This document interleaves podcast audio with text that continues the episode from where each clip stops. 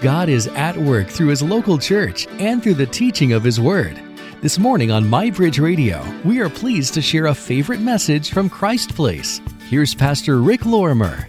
We're in a series, The Gospel of John. I have really personally, I hope you're enjoying it.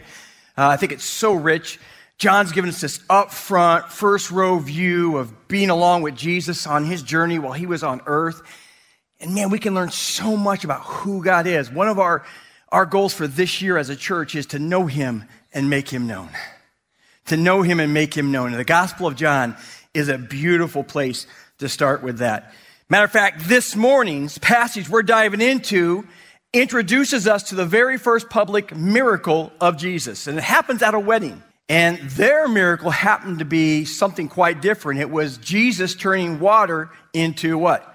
Wine. Some of you are familiar with the story water to wine. This really isn't a passage that is to create a dogma or a doctrine about whether or not you should or shouldn't drink wine. As a matter of fact, metaphorically in the Bible, wine is positively and negatively spoken of, which is just like our nature, right? To take something that could be innocent and make it bad. So this really isn't about whether you drink or don't drink or, you know, and plus there's some theologians, they argue about the alcohol content. That isn't even the issue here. See, that's not what really is going on. The issue here is everything is fine until it's not. See, everything in life can be fine, and then all of a sudden, it's not. And that's what happens in this wedding. Everybody, man, is enjoying a good time until they're not. And that is life for us. What happens when the joy in your, in your walk with God or the joy in your relationships and your friendships tanks and the wine runs out? What happens, church, when the wine runs out? I want you to go with me to John's Gospel, chapter 2. Come on, somebody. I love the word of God. When the what do you do when the wine runs out? What do you do? Chapter 2, verse 1. On the third day, there was a wedding at Cana in Galilee, and the mother of Jesus was there. Jesus was also invited to the wedding with his disciples. Now, Cana was a neighboring city of Nazareth. And to give you a little bit of just geography, so if some of you are visual like me, Jesus had been in Jerusalem. He made the trip north to an area called Galilee. And in Galilee, there was two communities uh, uh, above the Sea of Galilee, Nazareth and Cana, about probably nine miles apart. Now, some people think that's why they were at the wedding, when really it's probably a little more than that. There's a good chance that Mary and Jesus, his whole family for that matter, had a relationship with the couple that was getting married. They, they may have been family, they may have been really good friends.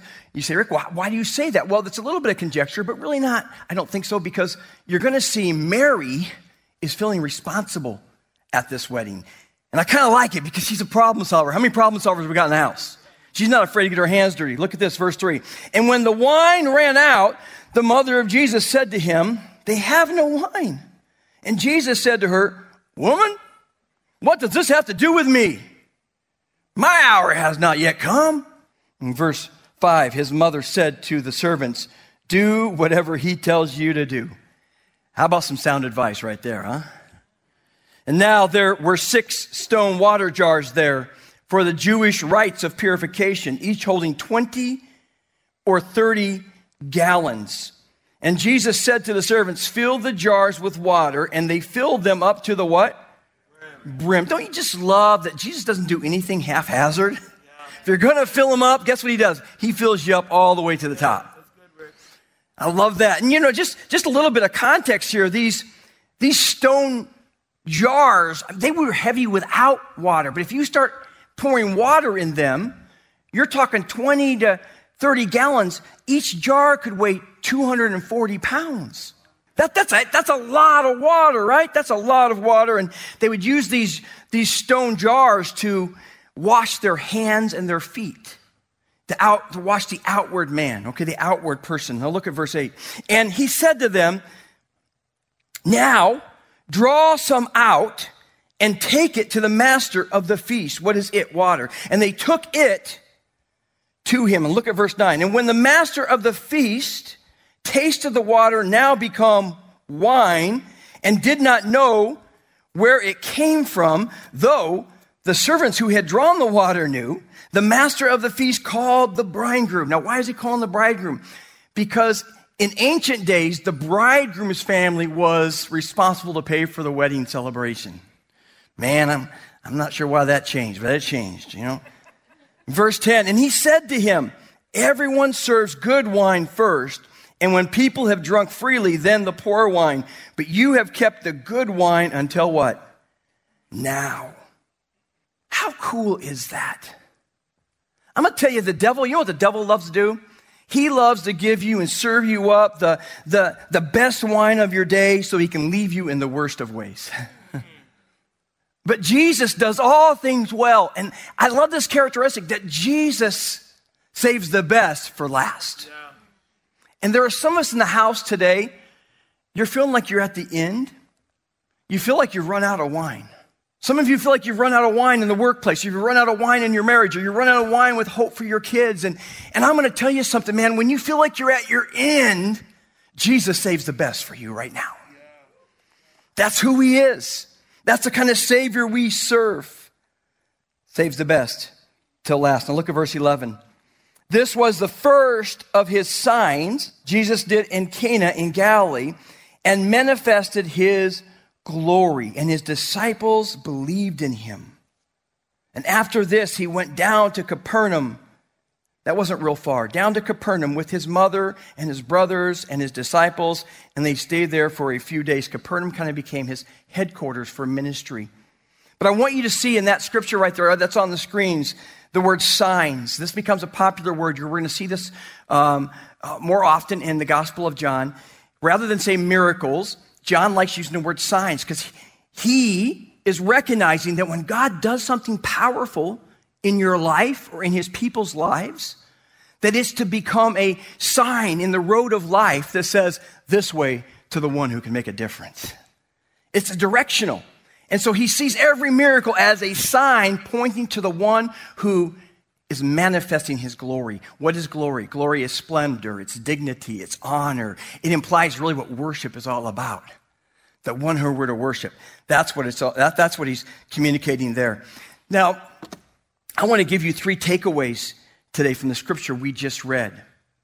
But I, I think there's a bigger picture here that I want us to be open to understanding.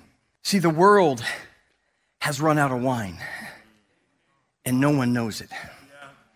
Everyone's carrying on with their life. They're thinking we're going to get back to normal or we're going to have some kind of new normal. But what they don't realize, and they're partying and they're just pressing on, and they're feeling like life's going to somehow get somewhere that makes them happy, makes them fulfilled. What they don't realize is that the world's run out of wine, church.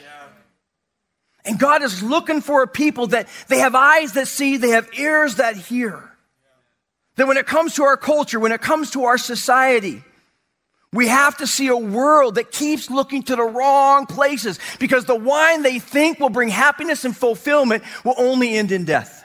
And, and God wants the world to recognize there's a different source than what they're turning to. And you know what's unfortunate that we in the Western world that are Christians, all too often, we keep looking to the wrong source for joy, happiness, for transformation.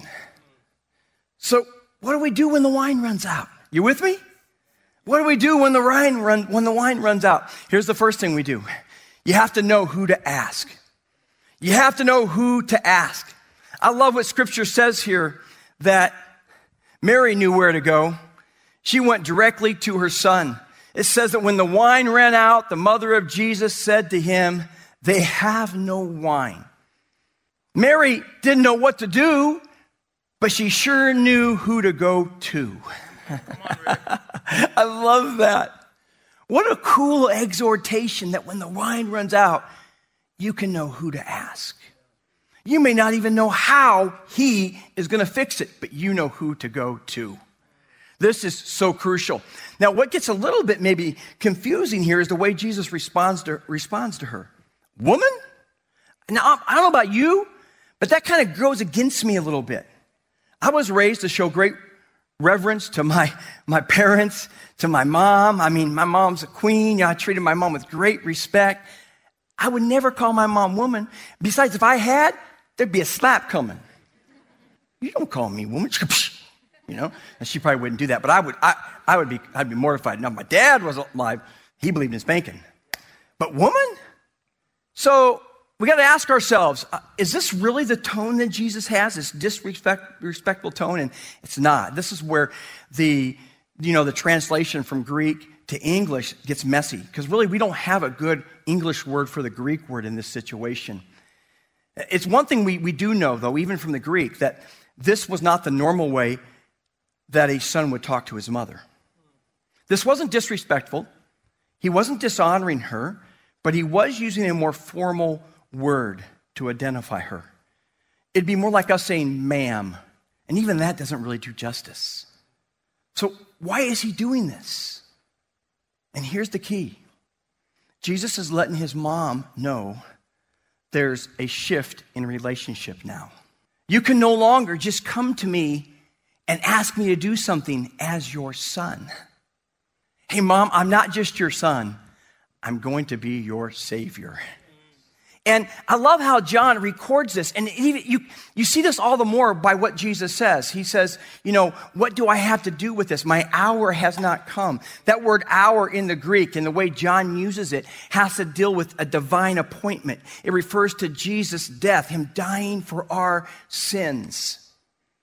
And so, even from the beginning, Jesus is saying, You know, my time hasn't come for just that. See, Mary understood that Jesus had a mission. Which makes a lot of sense, right? I mean, she's the one who had the angelic visit, visitation. She's the one who, um, you know, who conceived the Son of God. She's the one who, with her husband Joseph, when they, you know, Jesus was lost for like three days and they had to go back to Jerusalem and search for him and they found him in the temple and he's actually reasoning with theologians even at a young age. And he says, Why were you worried about me? Why wouldn't I be in my father's house? She'd experienced all of this. And, and then recently she heard the scuttle. You can't live, many of you know you can't live in a small community and not hear the scuttle? She heard the scuttle, what John the Baptist had proclaimed twice publicly Behold the Lamb of God who takes away the sins of the world. On top of that, she's at a wedding and Jesus has brought his, his team his disciples. So she knows his time is coming. And I think she's a proud mom and she wants his ministry to begin. And so I think she's saying, This is your moment, Jesus. And Jesus says, That hour isn't here yet. But watch what she does. She doesn't do this helicopter mom thing. Well, come on, Jesus. Come on, Jesus. She turns to the servants and she just says, Hey, do whatever he says. You know what that implies is that there's a shift of submission of surrender. You know, I hate that word surrender. I'm a fighter by nature. I never want to give up. But can I tell you, in your relationship with Christ, if you don't learn to surrender, you'll never see a miracle. You have to know who to ask. And so there's not only this shift in relationship we see with Mary, but some of us need to have a shift in relationship. Because as we grow in Christ, we need to have, we need to recalibrate our faith. There's times where, where He's our best friend and we're so grateful that He's with us and He's never left us. But I'm telling you, there's a time when you need to yield.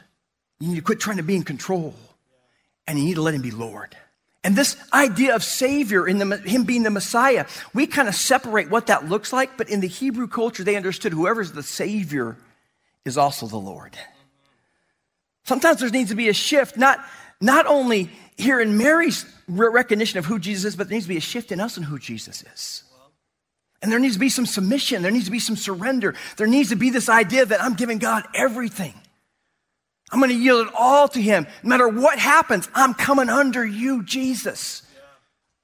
Folks, I'm an option guy. I'm a person who wants lots of backups, lots of alternatives. But the only option that Jesus is willing to take is someone who comes and yields everything yeah. to him. Yeah, that's, that's what Mary does. So we see this shift in relationship, but there's another shift that really needs to happen. We need to recognize that all too often we're looking to other people to be our Savior. Come on. I'll be honest with you, there's times where I want Wendy to be my Savior. There's times where I want my family to be my Savior. There's times where I want my staff to be my Savior. There's times where I want my job to be, their, my income to be my Savior. But we need to go to Jesus. Spouses, listen to me. There are some things that your spouse can't fix. Go to Jesus. Yeah. There are some of you, you keep expecting your retirement somehow to be your savior. Go to Jesus. There are people, some of you want to date or you're in a dating relationship and you keep wanting to find your identity and your happiness in the person. And I'm telling you, no, the wine has run out. Go to Jesus. Go to Jesus. We need to go to Jesus. See, the good news is the same Jesus who was at the wedding wants to meet you today in your circumstances. And so Mary says, Hey, do whatever he says, which brings us really to the second takeaway. Write this down if you're taking notes. We not only need to know who to ask, we need to know who to listen to. Hmm. Listen to what, G, what Mary says to the servants. His mother said to the servants, Do whatever he tells you. She's telling them in this verse to listen what he says regardless of whether or not it makes sense. And just what? Do it. Yeah. Listen to what he says. Now, one of the things that we kind of lose in our Western culture is when we think of hearing or listening, we think of this process of what our physical ears are taking in. But in the Hebrew culture, if you were to listen, inherently, it's this idea that I'm going to receive their instruction and do it. Mary saying, no, you got to really listen to what Jesus wants you to do. And what something I think is so important here is that God wants us to listen to him because faith, man, grows. The word of God, hearing the word of God grows our faith. Yeah, yeah. And really, you know, there's so many people that teach about faith. And I think sometimes they've, well, I know they have. There are so many groups within our, the Christian umbrella that take faith and they make it something like you're manipulating God with, which grieves me. See, faith is not believing in the miracle. Faith is believing in the miracle worker. Do what Jesus says to do. He doesn't say we need this water to become wine. I expect it. That no, that wasn't her expectancy. Her expectancy was in Christ, which really kind of brings something up when it comes to faith. We need to have an expectancy for God to move. See, Mary understood that Jesus works in the middle of expectation. She has her expectation. Now she's laid it upon the servants to listen to Jesus. So there's expectancy amongst them right now. And the difficult with that, the difficulty I wrestle with with that word expectancy is that some people get manipulate and they use that. And it's like they, they train Christians to be these bratty children and say, God, you got to do this for me. If I say the right things, if I give the right amount of money, if I, if I live the right life, then you have to, you have to bless me in this way.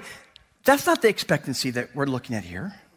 This is an expectancy that, that maybe you don't understand how Jesus is going to handle it, but you know Jesus has got it. And there's this beautiful expectancy here. And the enemy, he wants to rob this from you. The enemy wants to steal your expectancy. He wants to take away your hope that God has got whatever circumstances you're in. Wherever the wine has run out, the devil wants to steal the expectancy from you. He wants you to live a life that is stagnant. He wants you to get to a place where you say, It is what it is. I'm sorry, but that's not faith. He wants you to believe, oh, I can't really trust anybody. He wants you to believe, well, there's no use for me. He wants you to think there's no hope for my life, for my life to change. Nothing can turn my water into wine. Some of you are looking at your own life and you're looking at all your flaws and your own weaknesses. And you've listened to the devil, and the devil has robbed you of your expectancy that your God can turn water into wine. See, the enemy's at work. There's so much in there, there's so much anxiety today. Have you noticed? So much worry. And that's what the enemy wants to breed. He wants to bring fear I have a question for you, and I really want you to write this down because I want you to ponder on this this whole week. Can your faith in Christ for what might be speak louder than the doubts and worry of what is? Can your faith in Christ for what might be speak louder than the doubts and worry of what is? Because there's lots of noises right now. There's so many people speaking. And we, we're listening to all these other sources of, of, of noise and information, and, and God wants you to listen to Him. You have to know who to listen to. And this brings us really to the third takeaway. Not only do we need to know who to ask, we need to know who to listen to, but you have to know it will involve you. Look at verse 7. It says, Jesus says, fill the jars with water, and they filled them to the brim. Jesus spoke and he involved the servants in the house. Isn't it so cool that before Nike became cool, Mary, the mother of Jesus, had already made it cool when she just said to the servants, just do it. And I think this is Jesus' way of showing his disciples. Remember, they're with him. I, this is like a window into them understanding real leadership because he's using servants. He's inviting servants to participate in a miracle. These are people, no one knew their names, but they got to be in on the miracle. And he's saying to his disciples that leadership, servanthood is leadership. If you're too big to serve, you're too small to lead in the kingdom of God. He loves blessing those who serves. And so the servants are involved. You know, one of the big things here at Christ Place we, we talk about is we want to be a people of bold moves. It's one of our values. And making a bold move takes faith. See, we believe that our God is a big God, so we won't dishonor him with small faith. But faith is, is like a muscle. You, you, you have to use it for it to grow. Now, the older I, I've become, Russ, the older I've become, the more I have to work at keeping muscle content. Rather than it going up, it just wants to sag. Because the truth is, faith, not unlike our muscles, atrophy sets in when you're not using it. And we just keep going through the motions and we keep looking at the stone jars, going to church, and we treat church just like it's what it always is. And we fail to recognize that God wants to transform what you call religion, what you just go through the motions in, the, when you just are taking care of the outward appearance of going to church, God wants to do something new and fresh and bring some new wine into your life. The imagery in this whole miracle is phenomenal. I don't have time to talk about it.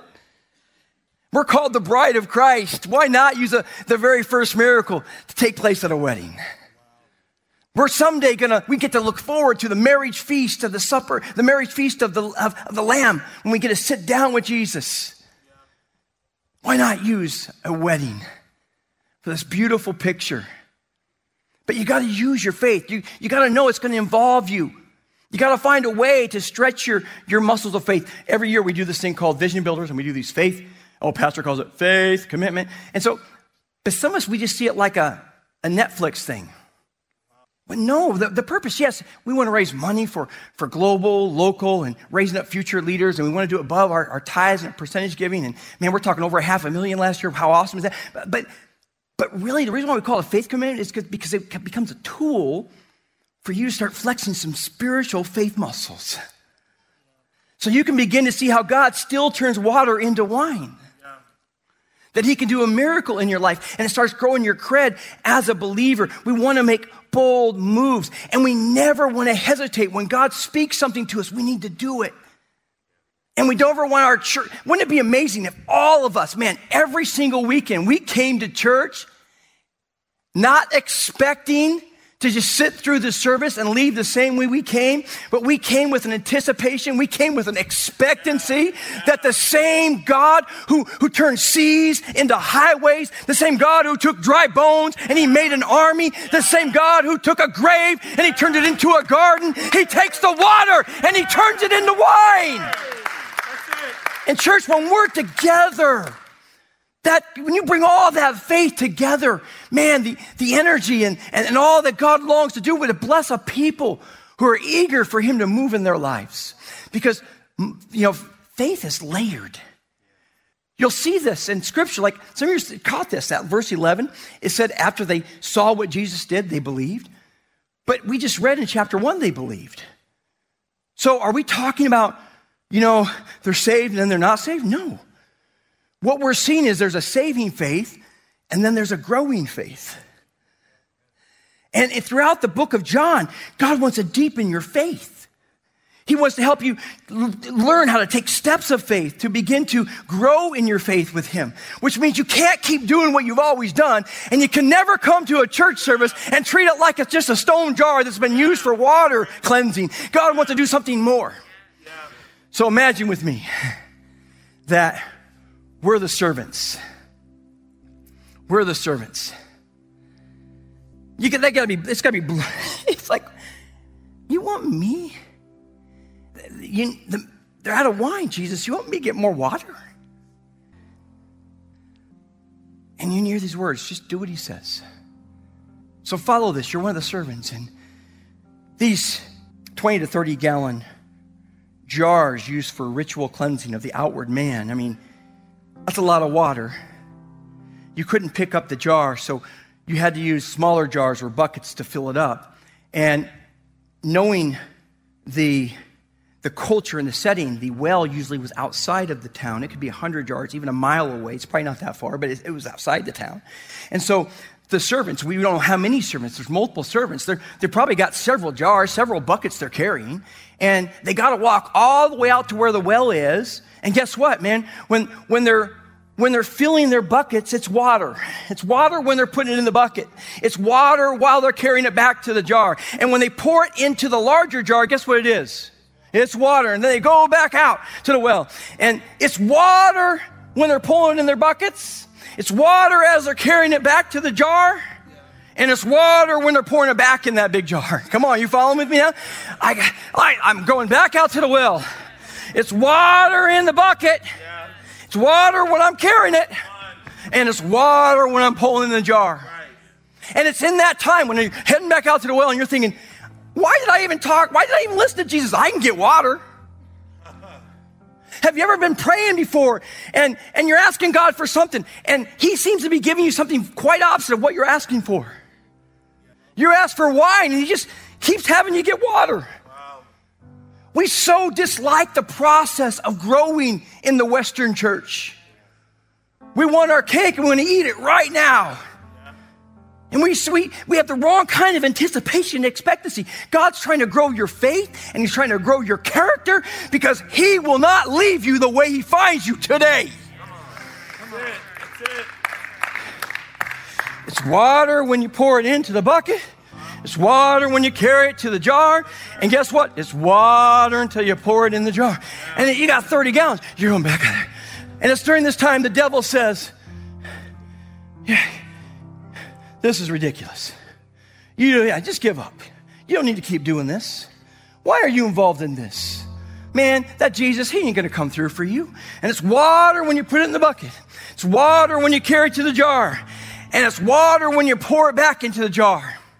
And this is what goes on. And the servants' minds are probably just being blown away. And then Jesus has the nerve to say to the servants, now pour it out. And guess what happens? The water becomes wine. Now, listen to me. You don't have to have enough faith for the water to be wine. You just need to have enough faith to do what Jesus says to do. I love that about him.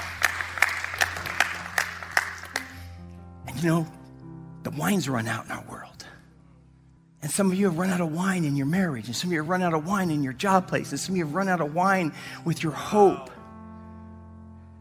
And God wants to turn the water into wine. Why not let Him do a miracle in your soul today? Thank you for joining us this morning for a favorite message from Pastor Rick Lorimer from Christ Place. If you'd like to hear this message again or more like it, check out Heard on Air on the MyBridge Radio app or online at mybridgeradio.net.